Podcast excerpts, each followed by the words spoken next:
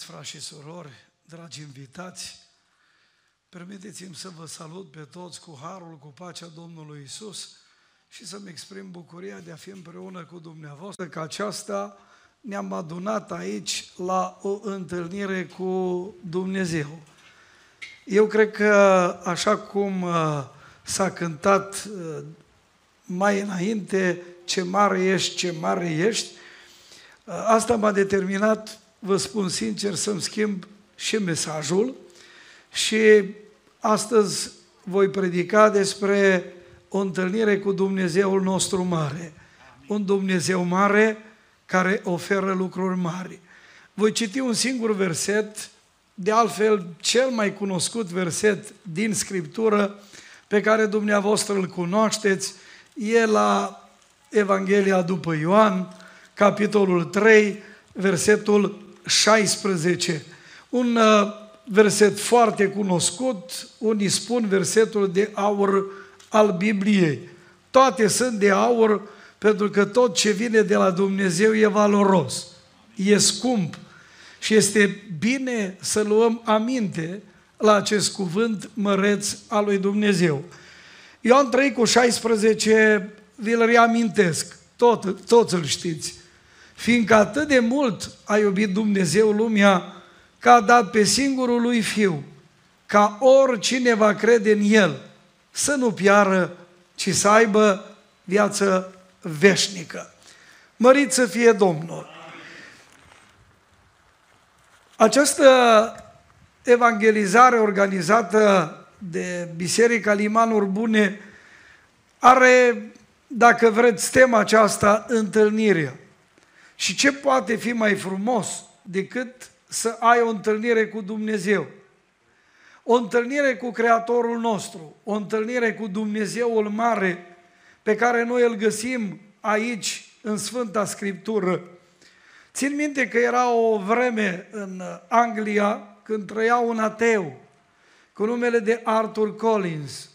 Anglia a fost țara unde s-a vestit Evanghelia, unde au avut loc treziri spirituale, țara unde foarte multe biserici s-au construit. Chiar săptămâna trecută am avut ocazia să fiu la Londra, la Cambridge, să predic Evanghelia în acele locuri și mă uitam câte biserici sunt.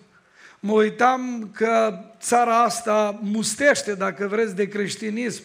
Însă, la ora actuală s-au produs mari, mari schimbări, că oamenii nu mai țin cont de Dumnezeu, nu mai țin cont de Creatorul lor, de Dumnezeul acesta mare. Dar, vă spuneam mai înainte, în vremea respectivă, când erau mulți oameni care credeau în Dumnezeu, care îl onorau pe Dumnezeu, s-a întâmplat să fie și atei, ca peste tot. Și un ateu cu numele de Arthur Collins, într-o zi mergea undeva pe la țară și mergând pe acolo a întâlnit un om, un om simplu, un țăran care avea o Biblie sub braț și văzându-l el cu Biblia îl întreabă, unde te duci? La care omul acesta răspunde simplu, mă duc la biserică. Și ce faci tu acolo? La care el spune, mă duc să mă închin lui Dumnezeu. Dar ateul îl întreabă din nou, dar cum e Dumnezeul tău? La care omul nostru simplu spune, Dumnezeul meu e și mare și mic. Ei, de data asta, ateul rămâne blocat. Cum e asta? Și mare și mic. La care acest om spune, e atât de mare încât nu-l pot cuprinde cerurile, dar e și mic ca încăput în inima mea și e stăpânul meu și e Domnul vieții mele și îl laud și îl onorez. Ei vedeți dumneavoastră, noi am venit aici și eu vă felicit pe toți cei care astăzi stați în ciuda ploii și ascultați cuvântul lui Dumnezeu, ascultați cântări. Noi venim aici să îl onorăm pe Dumnezeul nostru și noi recunoaștem că El este mare recunoaștem bunătatea Lui, recunoaștem credincioșia Lui față de noi, recunoaștem iubirea Lui pe care și-o arată față de noi oamenii. Și eu astăzi m-am oprit la versetul acesta Și o să mă opresc în mod deosebit la câteva lucruri pe care Dumnezeul mare ne oferă nouă oamenilor. Și dacă priviți în acest cuvânt și îl analizăm, vom putea vedea că înainte de toate, Dumnezeul nostru mare ne oferă o mare iubire. Și observați cuvintele acelea care spun, fiindcă atât de mult a iubit Dumnezeu lumea.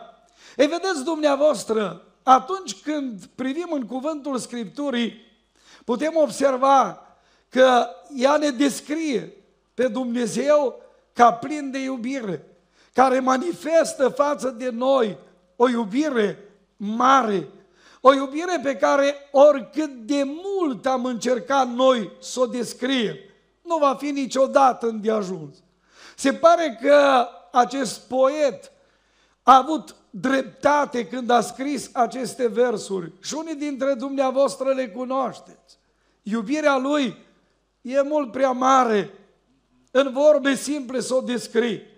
Mai sus, ca orice stea răsare și adâncim o poți găsi. Iubire sfântă și curată, tu ne rămâi mereu, cântarea noastră minunată, pe veci lui Dumnezeu, mărit să fie Domnul.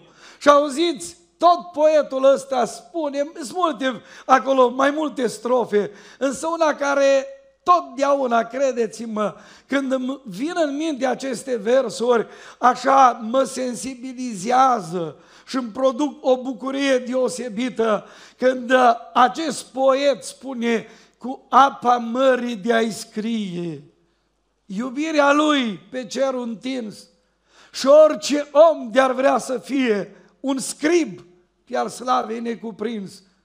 Și tot n-ar fi destul atâta, căci mările ar seca, dar în veci de veci se întinde dragostea, se întinde iubirea aceasta a lui Dumnezeu, slăvit să fie Domnul. E vedeți, Biblia aceasta, ea ne vorbește despre dragostea lui Dumnezeu. Ea ne prezintă un Dumnezeu plin de iubire.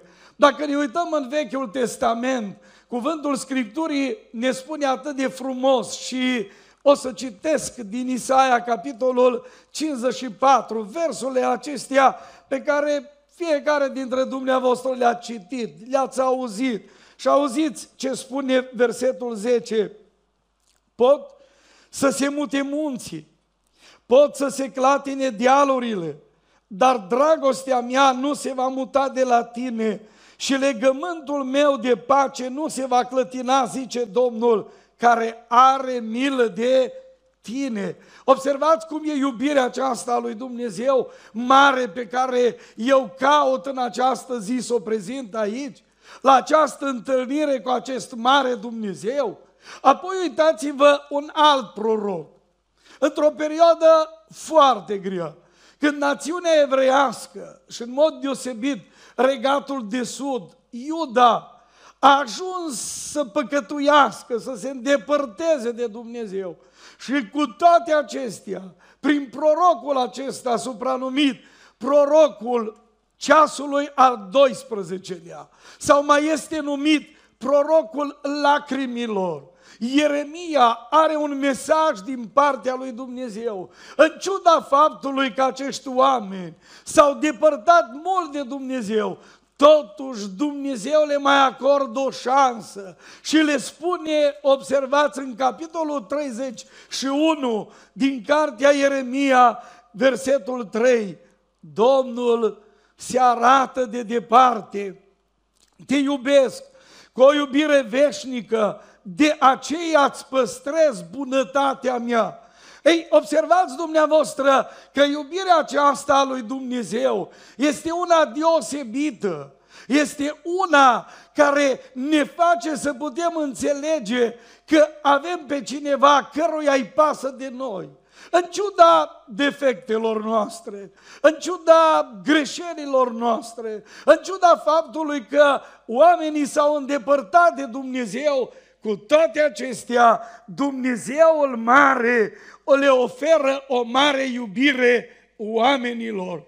Și, o știu, Ați mai auzit cu siguranță cuvintele acestea pe care un filozof german, Immanuel Kant, mi-au revenit în minte cuvintele acestea când omul acesta, vorbind de Biblie, el a vorbit frumos de Biblie, spunea într-o împrejurare că un singur rând din Biblie L-a mângâiat mai mult decât toate cărțile pe care le-a citit. Gândiți-vă numai câte a scris, dar câte le-a citit.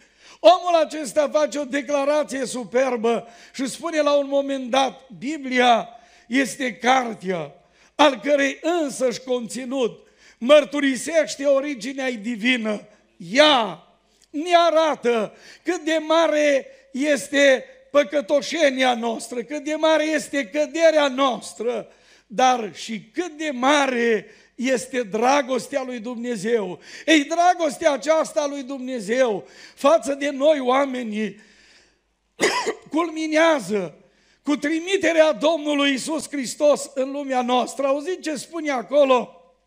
Fiindcă atât, de mult a iubit Dumnezeu lumea că a dat pe singurul lui Fiu. Și atunci când Ioan, ucenicul iubirii, scrie această frumoasă epistolă, epistola întâia, care îi poartă numele, epistola lui Ioan, în capitolul 4 și în versetele 9 și 10, el ne spune aici aceste cuvinte atât de frumoase, pe care aș vrea să le citesc în auzul dumneavoastră. Și aș dori așa de mult ca fiecare din cei prezenți să asculte, să ia cu culoarea minte, să fie culoarea minte la aceste cuvinte și mai mult decât atât, mă rog să fie pătruns de această iubire a lui Dumnezeu, care culminează, cum spuneam, cu trimiterea lui Isus Hristos în lumea noastră. Și auziți ce spune versetul 9 și 10. Dragostea lui Dumnezeu față de noi s-a arătat prin faptul că Dumnezeu a trimis în lume pe singurul său fiu ca noi să trăim prin El. Și dragostea stă nu în faptul că noi am iubit pe Dumnezeu, ci în faptul că El ne-a iubit pe noi și a trimis pe Fiul Său ca jertfă de ispășire pentru păcatele noastre. Slăvit să fie El! Ei, vedeți dumneavoastră, noi păcătoși, noi vinovați, noi cei care am întors spatele lui Dumnezeu, oamenii prin păcat s-au îndepărtat de Dumnezeu, păcatul nu e altceva decât așa cum îl definea unul din străluciții predicatori și oameni ai lui Dumnezeu, socotit, scriitor bisericesc din secolul 4, început, sfârșitul secolului 4, începutul secolului 5. Numele lui este Augustin. Unii îl numesc Sfântul, alții îl numesc Fericitul, dar auzit ce spune el despre păcat. Spunea acest om, păcatul este o părăsire a lui Dumnezeu și o preferință a omului pentru plăcerea lui. Auziți ce păcatul? O părăsire a lui Dumnezeu și o preferință a omului pentru plăcerea lui. Și uitați-vă câți oameni au fost prinși în plăcerile lor, au fost prinși în diferite pofte, la anumite ispite care le-au cuprins ființa, câtă dependență există la ora actuală. Uitați-vă, oameni dependenți de alcool, oameni dependenți de droguri, oameni dependenți de pornografie, oameni dependenți de fel și fel de lucruri, câte familii sunt destrămate în zilele noastre, câte vieți sunt ruinate, știu, de profesori universitari, care datorită de dependenței de alcool și-au ruinat viața profesională, viața de familie, oameni care au fost ceva în viața asta și au ajuns undeva căzând adânc în păcat. Însă vedeți, poate când cineva nu le mai oferă nicio șansă, când cineva nu le mai acordă nicio atenție, Dumnezeul acesta mare și sfânt își arată dragostea față de ei. Și am văzut oameni scoși din astfel de situații. Cu câțiva ani în urmă am tradus un uh, frate era păstor deja acum undeva din Ucraina estică, acolo unde acum e război, acolo unde acum e durere. Și omul acesta mi-a povestit pendelete viața lui. Făcea parte dintr-o familie bună, avea o viață frumoasă, însă în tinerețea lui a fost prins de droguri, a fost prins de lucrurile acestea murdare și stricate ale lumii. Avea și el preferințele lui pentru niște plăceri, însă la un moment dat, chiar dacă a fost dus la anumite centre, unde primea niște tratamente, tot n-a putut să scape. Însă mi-a povestit că într-o zi cineva a vorbit de acest Dumnezeu mare, de acest Dumnezeu sfânt, de acest Dumnezeu puternic. Cineva i-a povestit de Isus. Și la o întâlnire cu Isus, viața lui a fost schimbată. Viața lui a fost transformată. Poate și tu ești aici. Eu nu-ți cunosc viața, nu-ți cunosc trăirea.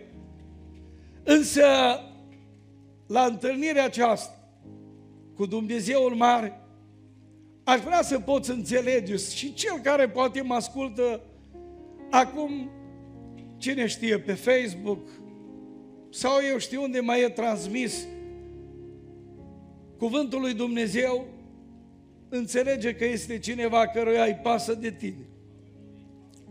Este cineva care te iubește. Și acesta este Dumnezeu.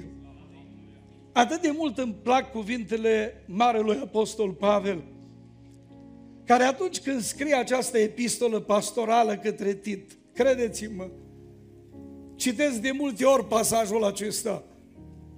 E unul din pasajele care în ultima vreme mă face să pot să văd cât de mare este Dumnezeul nostru, cât de mare e dragostea Lui, cât de mare e bunătatea Lui. Pentru că aici Pavel, călăuzit de Duhul lui Dumnezeu, el scrie aceste cuvinte atât de frumoase pe care și importante pe care le voi citi în auzul nostru. Și auzit ce spune Tit, capitolul 3, de la versetul 3, cât și noi eram altădată fără minte, neascultători, rătăciți, robiți de tot felul de pofte și de plăceri, trăind în răutate și în pismă, vredniți să fim urâți și urându-ne unii pe alții. Și cum auziți? Dar când s-a arătat bunătatea lui Dumnezeu, Mântuitorul nostru și dragostea Lui de oameni. El ne-a mântuit nu pentru faptele făcute de noi în neprihănire, ci pentru îndurarea Lui, prin spălarea nașterii din nou și prin înnoirea făcută de Duhul Sfânt, pe care l-a vărsat din belșug peste noi, prin Isus Hristos, Mântuitorul nostru, slavă Lui. Ei, aici putem observa că Dumnezeul mare ne oferă o mare iubire și în iubirea aceasta Domnul Dumnezeu face ceva deosebit pentru noi oameni. Iartă păcatele. Iartă păcatele, auziți? Poate ești unul, cum zice Arghezi într-o poezie, sunt vinovat, păcatul meu e mult prea greu și neiertat. Cercasem eu cu arcul meu să te răstorn pe tine, Dumnezeu, să cefuiesc cu vulturii tăria, dar am auzit, vai, am auzit cuvântul zicând că nu se poate. Și în seara asta, tu poți să simți iubirea Lui. Și El poate să-ți ierte trecutul, El poate să-ți ierte păcatele tale, vinovăția ta, pentru că auziți, la întâlnirea cu Isus, întotdeauna s-au produs schimbări. Am înțeles că s-a predicat de Zacheu. Zacheu, la întâlnirea cu Isus, a fost schimbat, a fost transformat. Ați auzit ce spune acolo cuvântul Scripturii? Dar Zacheu a stătut în picioare și a zis, jumătate, Doamne, jumătate din avuția mea o dau săraci. Și dacă am năpăstuit pe cineva cu ceva, îi dau înapoi. Cum? Împătrit. Aici se vede schimbarea. La întâlnirea cu Isus, când ești copleșit de iubirea aceasta lui Dumnezeu, se produc schimbări, se produc transformări. Nu o să uit, cu mulți ani în urmă, citeam una din cărțile celebre scrise de acest evreu, mulți ați auzit despre el, Nicolae Steinhardt, un om care a făcut parte din lotul noi ca Pilat, dus în închisorile comunist. I s-a cerut, vă spun așa pe scurt, să scrie ceva împotriva colegilor lui și el va scăpa. Și nu se uit că s-a întors acasă. I s-a spus acolo, tu ai un tată în vârstă, era un om, un evreu, renumit în vremea aceea în București, trebuie să ai grijă de el. Și când l-a văzut tatăl lui venind cu geamantanul, și a zis, cum de-ai venit? Cum de te-ai întors? Și i-au zis, i-a zis Steinhardt fiul lui, uite ce mi-au propus. Și bătrânul s-a uitat în ochii acestui om care avusese deja vreo două facultăți terminate, un doctorat luat.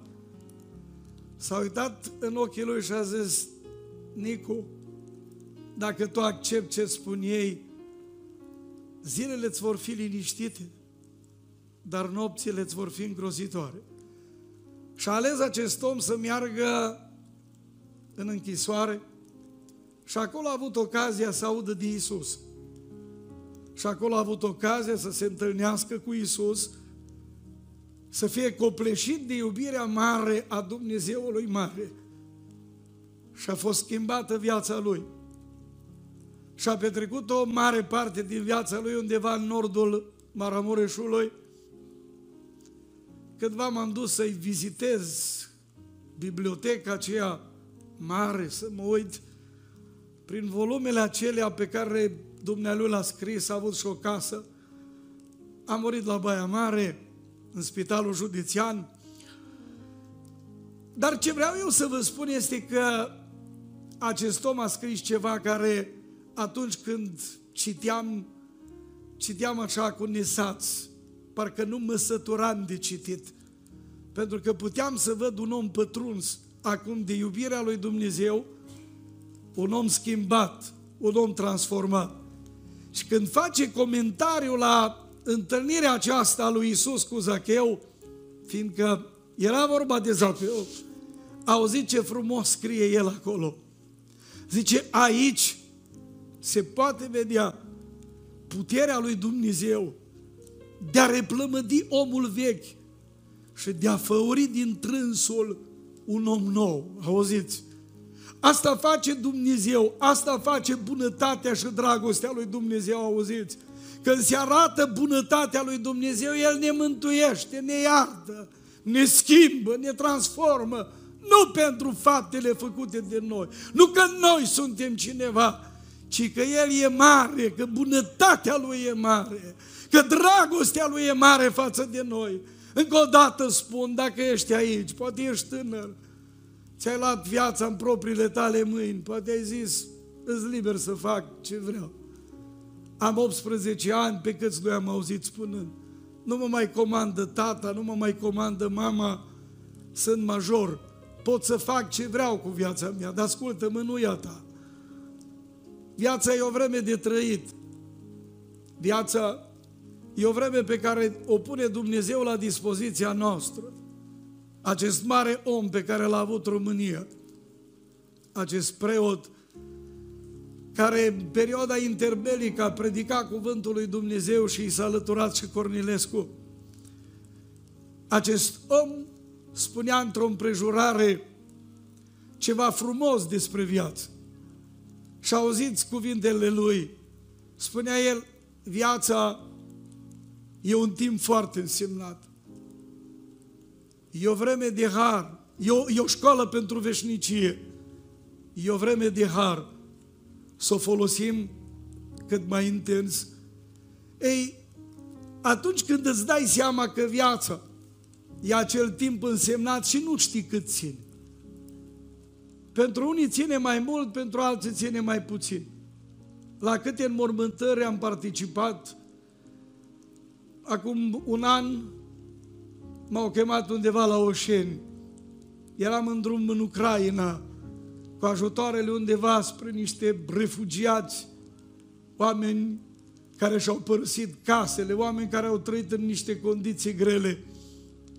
Și noi am mers să-i ajutăm cât am putut și cât putem o facem și acum și m-a sunat un pastor, te rog mâine vino, pentru că a murit un tânăr, urma să împlinească 18 ani, a făcut infarct. La 18 ani să faci infarct este ceva dureros. Și îmi spunea că era bă, bun de altfel.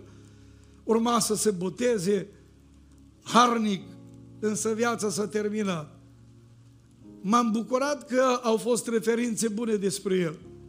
Însă au fost alții și nu o să uit cum plângea o mamă și îmi spunea după mormântarea fiului ei, îmi tot spunea, era dintr-o familie de credincioși, că vrea să se boteze, însă n-a mai apucat.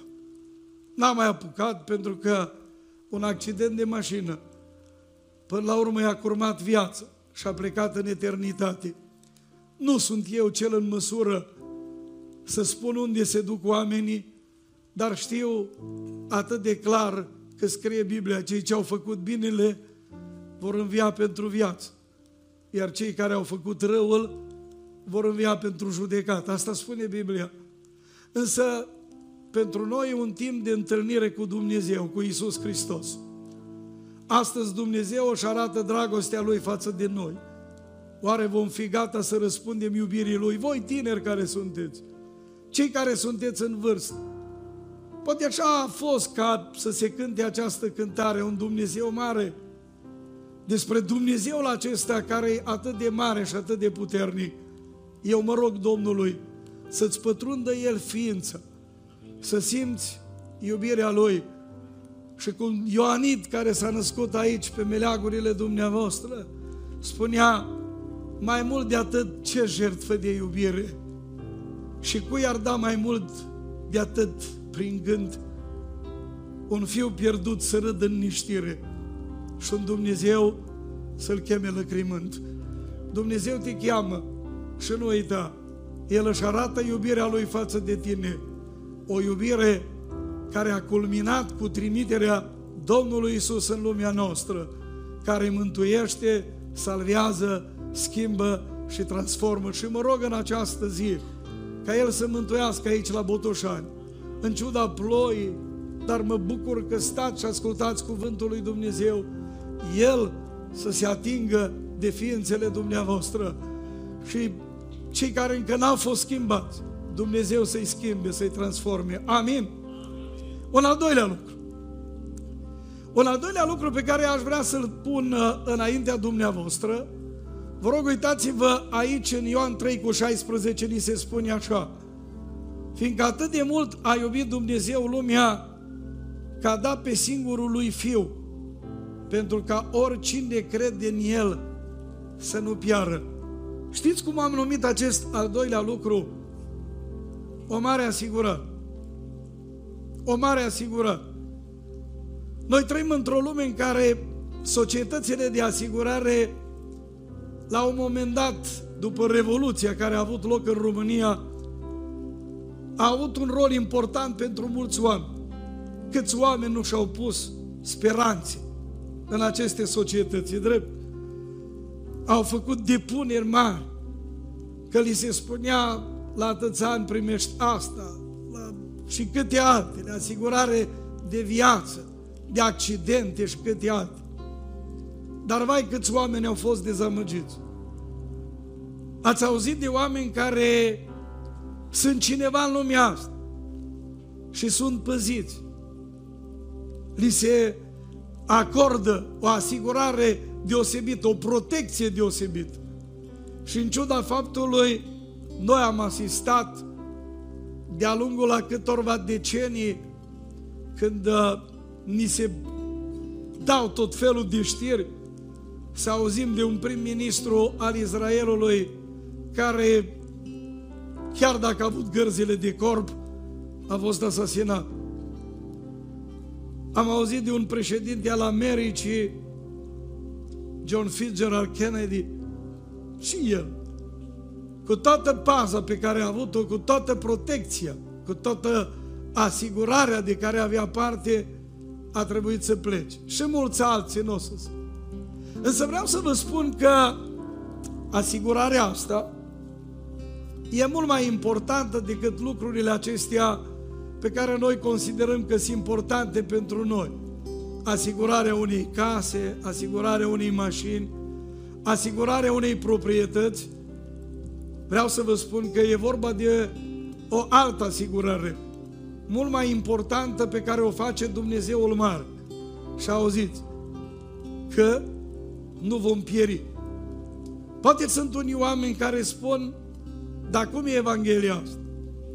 Vedeți, Dumnezeu în marea Lui iubire ne oferă posibilitatea să fim iertați, să fim schimbați, să fim transformați, să avem o viață nouă aici pe pământ. Însă observați că e vorba de veșnicie. Într-o zi totul se termină aici. Și Biblia ne vorbește despre ceva ce are să se întâmple. Unul din mari oameni pe care Dumnezeu i-a folosit este Sfântul Apostol Petru. Petru a fost un slujitor deosebit al lui Dumnezeu, mulți se laudă cu el. Îi pun numele pe catedrale și una din cele mai faimoase catedrale de la Roma îi poartă numele. Am vizitat-o și am putut să văd că e o statuie a lui Petru acolo. Și am văzut că degetul deja era subțiat toți vreau măcar să se atingă de degetul lui Petru. Oamenii îi dedică sărbători lui Petru. Și românii au sărbători a Sfinții Apostoli, Pavel și Petru. În luna asta va fi, da? Spre final undeva. Și toate sunt frumos. Însă știi ce mă doare pe mine cel mai mult? E că oamenii nu vor să țină cont de ce spune Petru.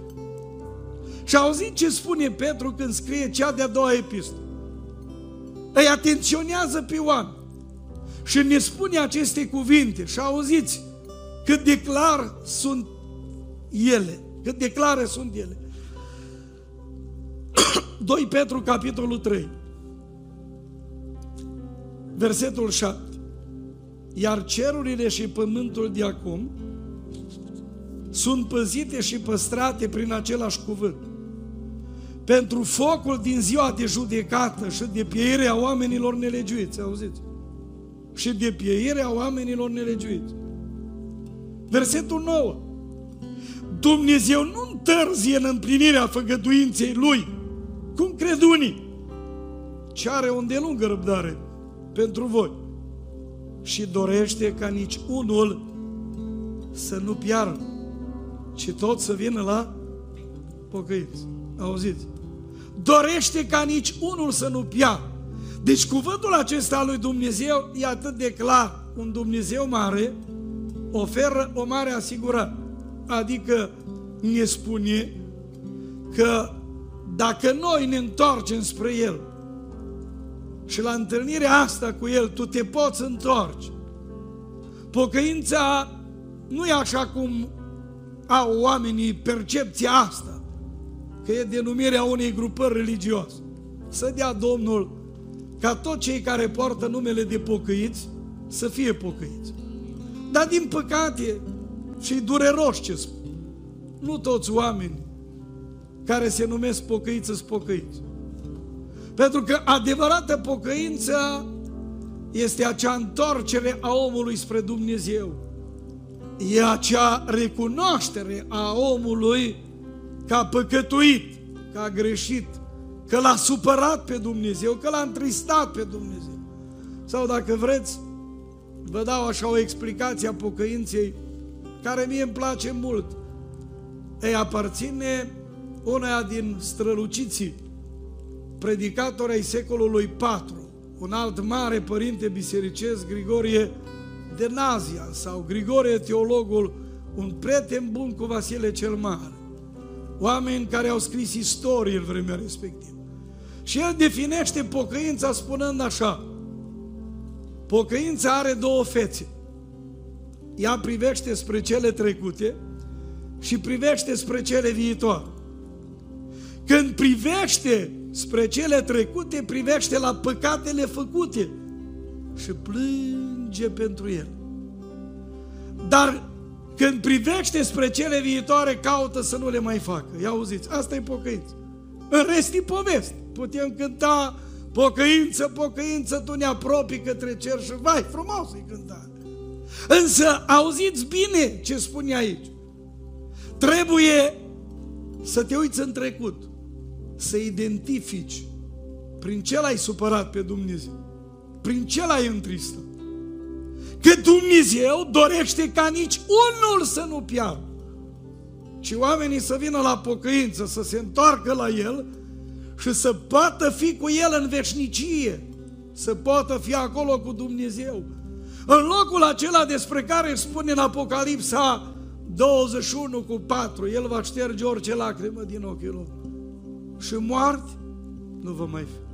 Nu va fi nici tânguire, nici țipă, nici durere, căci toate lucrurile au trecut. Și apoi zice, apoi am auzit un glas, scrie, iată, eu fac toate lucrurile noi. Cuvintele acestea sunt vrednice de crezut și adevărat. Ei vezi, la întâlnirea cu Dumnezeu mare, tu poți să accepti acest cuvânt. Să poți să fii asigurat de El. Îți dă o mare asigurare că îți vei petrece veșnicia cu El. Că vei fi acolo în slava Lui, în împărăția Lui. Tu n-ai vrea? Vedeți câte lucruri se pot întâmpla la o întâlnire cu Dumnezeul mare? Să simți iubirea Lui?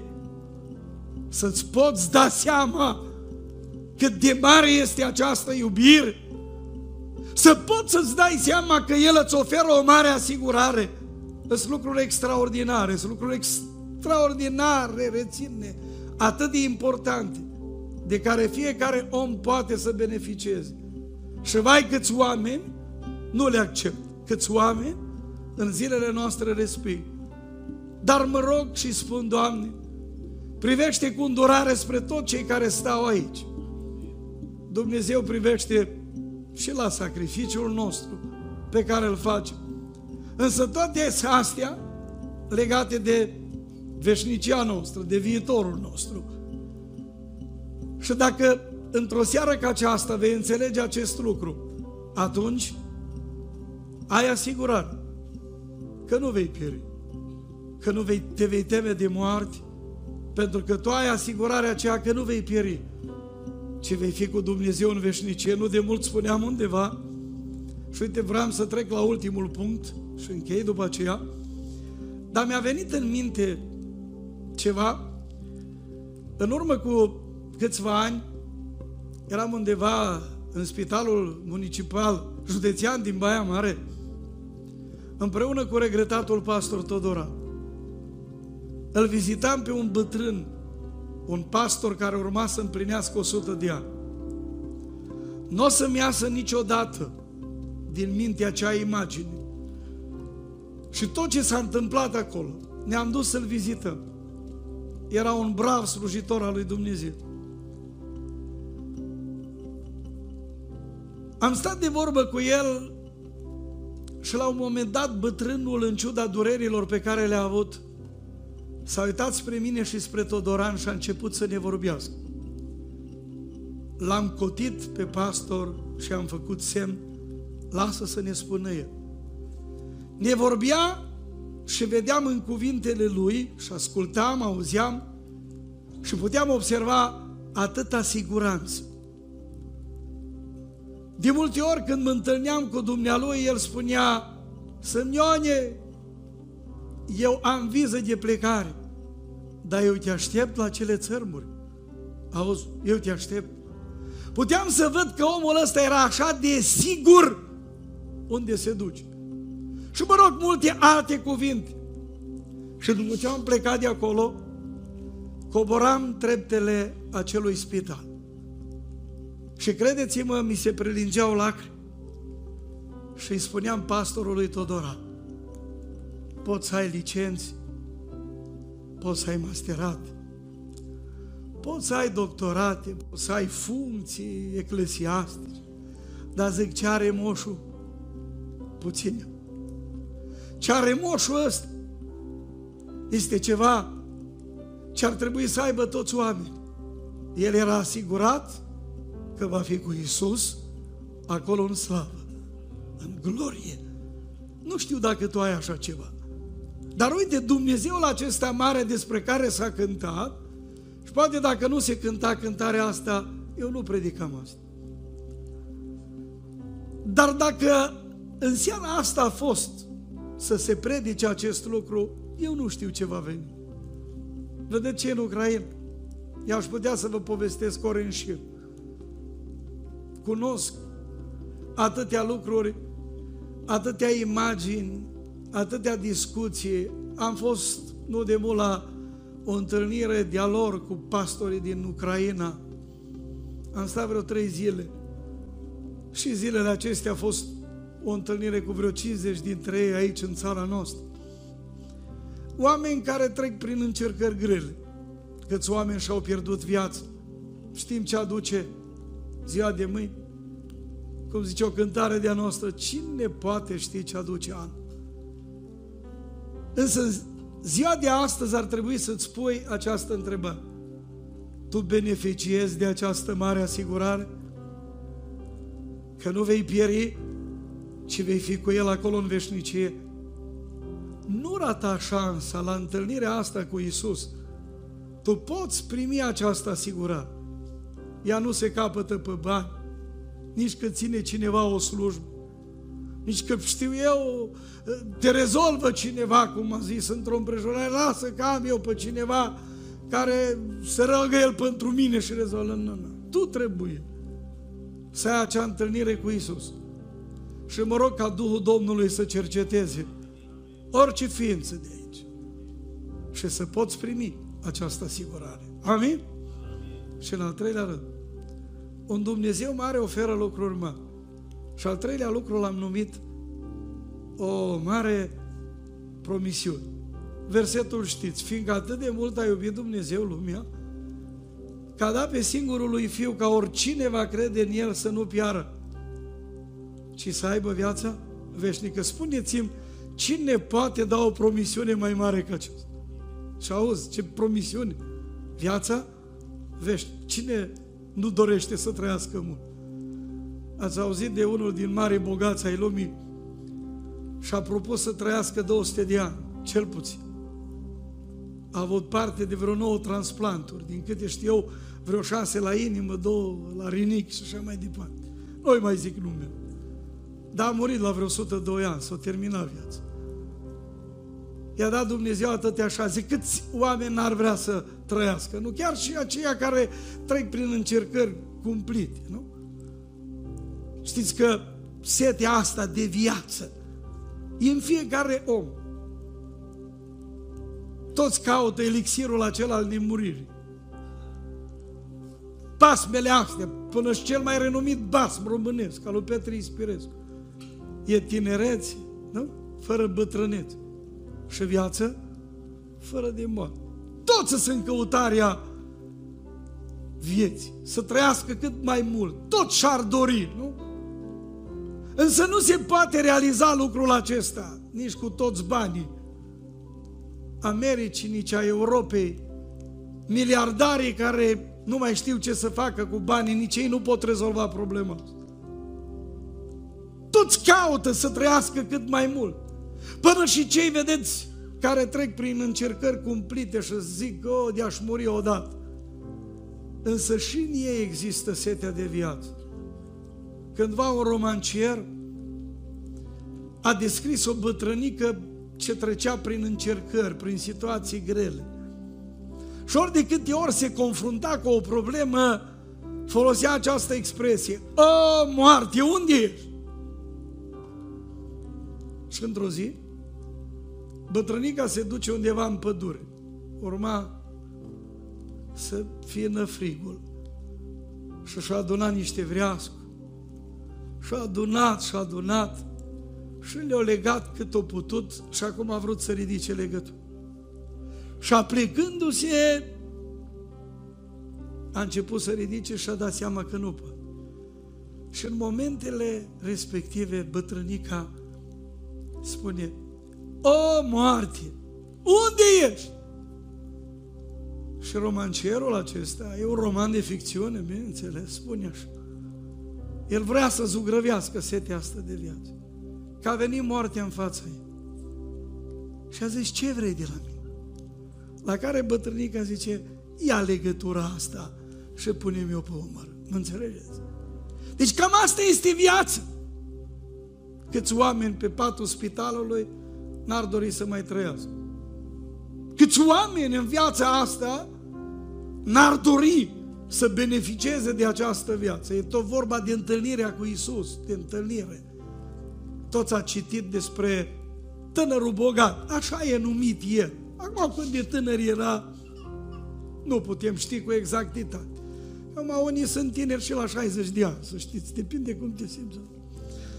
Însă, vedeți dumneavoastră, el vine la Domnul Isus. Dacă citiți Marcu 10 cu 17, spune așa, tocmai când era să pornească la drum, a alergat la el un om, a îngenunchiat înaintea lui și a zis, bunule învățător, ce să fac să moștenesc? Auziți, averi mai multe? Nu. Ci vrea viață veșnică. Și e, e interesant, înțelegeți? Nu spune că vrea să-și mărească avuția. Știți că Eminescu, când am intrat în Botoșani, am văzut patru tablouri acolo. Știți cine este, nu? Oricum. Și Eminescu spunea într-o împrejurare că oamenii se împart în două categorii. Unii caută și nu găsesc, alții găsesc și rămân nemulțumiți. Auzi? Dar ăsta putea fi și el nemulțumit și să zică, Doamne, ajută-mă că nu se roagă să li se mulțească averile, să fie milionare, apoi miliardar și câte și așa. Nu? Însă el pune o întrebare importantă. Și a dat seama că viața se duce. Știe el, o fi citit midrașul acela evreiesc, care spune că atunci când un copil vine pe lume, vine cu pumnii strânși, arătând cât va câștiga și ce va face el în lume. Și când pleacă din lumea asta, e așa merge cu palmele, întinse, totuși, nu? Și spune, nu duc nimic, aici rămân, toate. Și omul ăsta a înțeles, întrebarea a fost bună. Persoana la care a pus întrebarea era cea mai competentă să-i dea răspuns. Și Isus a, fa- a făcut așa o radiografie a vieții lui și a observat că totuși el era legat de lucrurile acestei lumi. Și l-a pus la probă. Nu că ăsta era cel mai important lucru. Că Avram a avut și Iov a avut. Și Iov a pierdut la un moment dat totul și a zis, Domnul a dat, Domnul a luat, El să fie binecuvântat. Și omul ăsta aude ce îi spune Iisus, îți mai lipsește un lucru du-te, vinde tot ce ai, de la săraci, apoi ia-ți crucea, urmează și vei avea o comoară în cer. Dar Biblia spune că Isus s-a uitat țintă la el și l-a iubit. Citiți acolo versetul 21. Superb e textul ăla. Isus s-a uitat țintă la el și l-a iubit. Credeți că vă iubește pe toți? Credeți? Eu cred din toată inima, ascultați-mă, predic Evanghelia de mulți ani. Și am putut să văd cât de mult iubește Dumnezeu oamenii. Și le arată iubirea Lui. Și vrea să le ofere această viață fără sfârșit și veșnic. Însă Biblia spune că a plecat întristat de tot. Nu i-a convenit ce a spus Isus. S-ar putea să dorești să ai viață veșnică. Dumnezeul mare ți oferă. Nu ți-o dă pe bani, nu ți-o dă pe bază de neam, așa cum unii au pretenția că ei numai și ei ai lui Dumnezeu. Iisus este Cel care a venit în lumea noastră și ați auzit. Dumnezeu l-a trimis pe singurul lui Fiu ca noi să trăim prin El.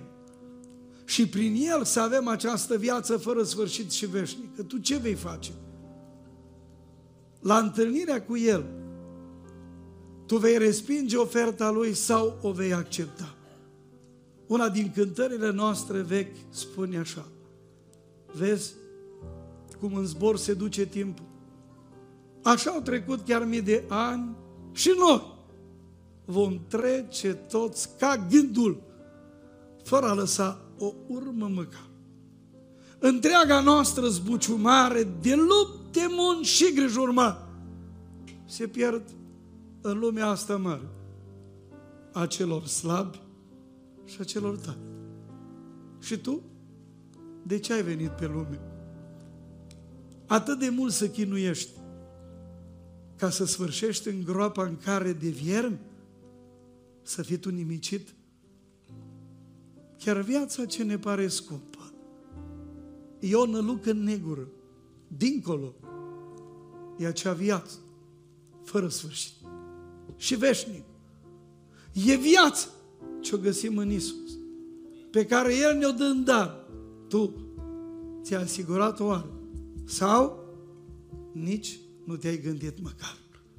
Uite, ziua aceasta, de 17 iunie 2023, e o zi în care Dumnezeu îți acordă șansă să ai o întâlnire cu El și să te gândești la faptul că El, Dumnezeul mare, este Cel căruia îi pasă de tine și îți oferă viață.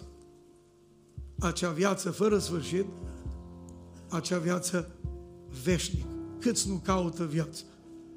Dar știți, mulți nu înțeleg că trebuie să vină la Cel care dă viață.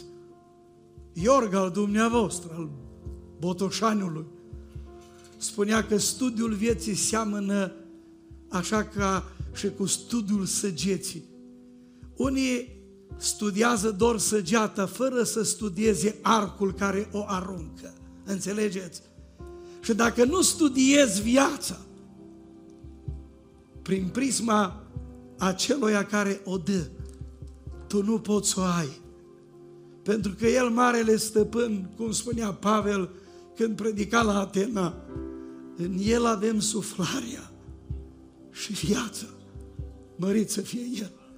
Mă rog în această zi, ploios, ca El să se atingă de orice inimă de aici. Și dacă vei fi dornic, să ai viață. El e gata să ți-o dea. În rând oferă o mare iubire. În al doilea rând o mare asigurare. Și în al treilea rând o mare promisiune. Și aceasta e viața veșnică. Și toate aceste lucruri sunt realizate prin Isus Hristos. El e Cel în numele căruia ne-am adunat. El e Cel care e gata să intre în fiecare ființă și să ierte, să asigure și să ofere lucrul cel mai prețios, acea viață veșnică, mărit să fie numele Lui.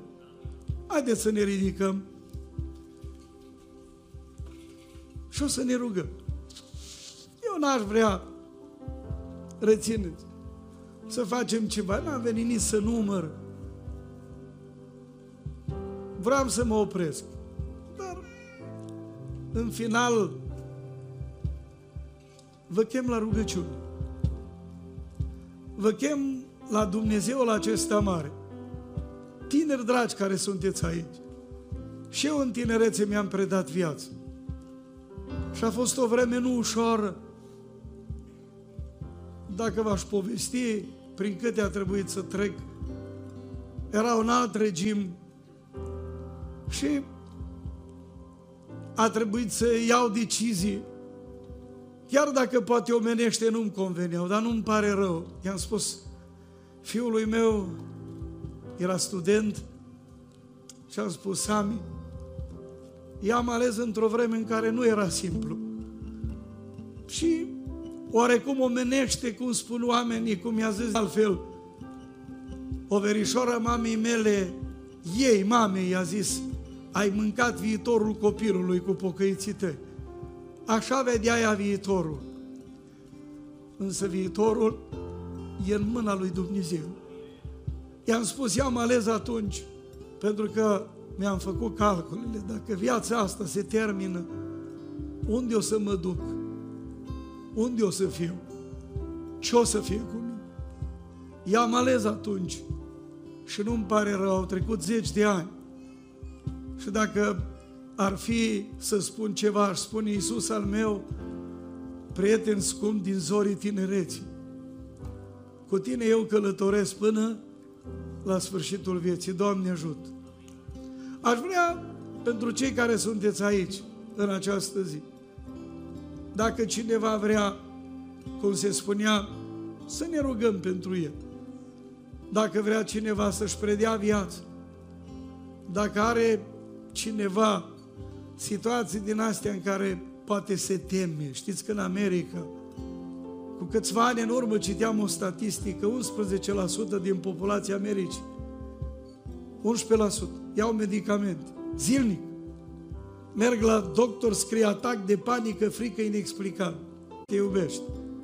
Și mai mult decât atât, îți iartă trecutul, nu să fie unul din ăla care să nu poți dormi. Unii au un pom de somnifere să adorm și nu pot. Dar știi ce spune Biblia? Omul lui Dumnezeu zice, eu mă culc și adorm în pace. Că numai Tu, Doamne, îmi dai liniște de plină unde? În locuința mea. Dacă este cineva care are nevoie de Dumnezeu, nu știu cum obișnuiți, vin în față, acolo unde sunteți, plouă, să ne rugăm lui Dumnezeu. Dacă vrea cineva să ne rugăm, voi face o rugăciune. Poți să ridice o mână. Fă-ne un semn. Dacă ai nevoie de ajutorul lui Dumnezeu, vrei să te predai în mâna lui. Este cineva, are nevoie. Poate are vreo problemă deosebită. Poate te confrunți cu situații deosebite.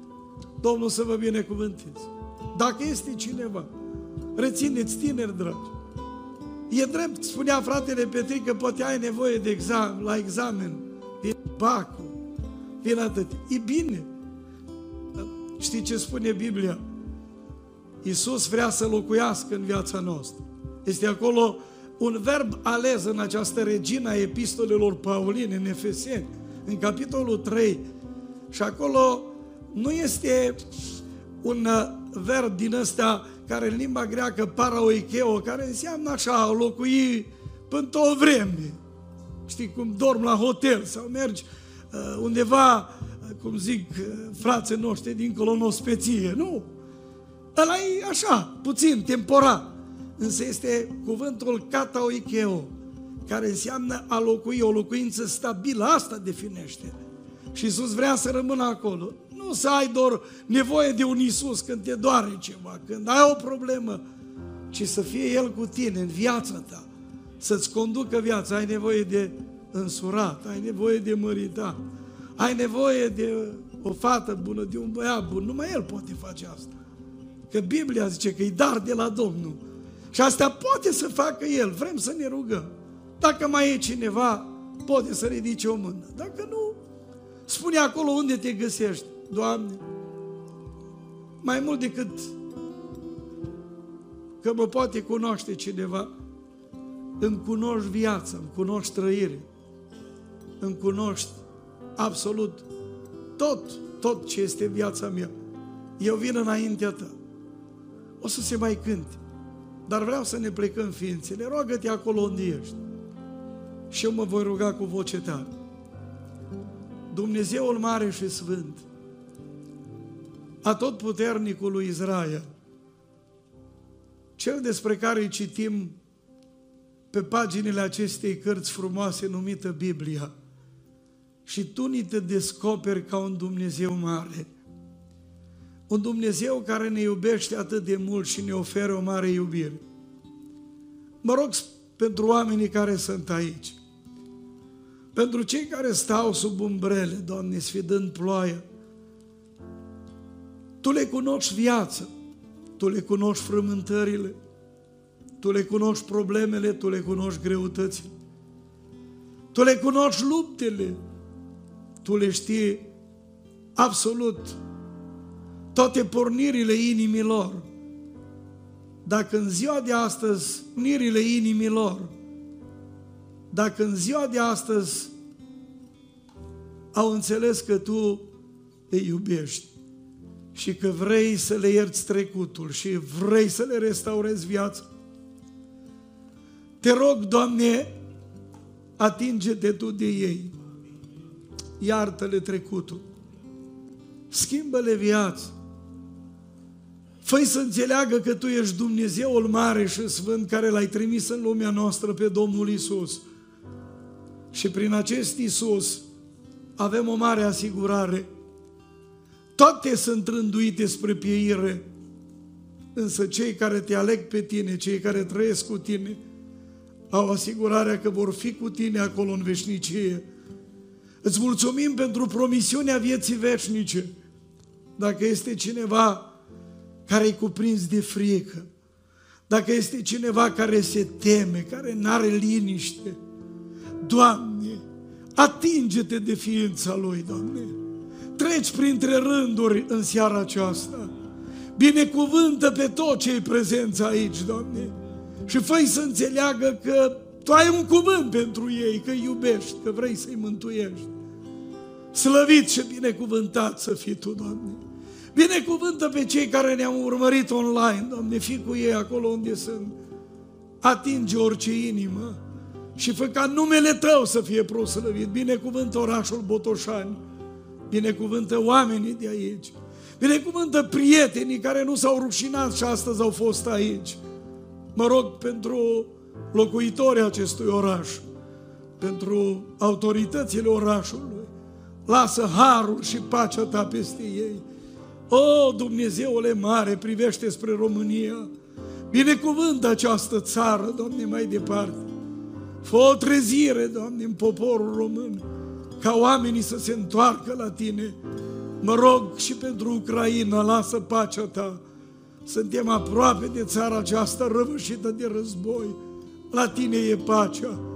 O, stăpânul păcii, oprește Tu războiul și lasă pacea. O, în numele lui Isus m-am rugat, ascultă-ne din ceruri. Prin Duhul Tău lucrează în orice inimă iar noi te-om slăvi și te-om binecuvânta în veci. Amin.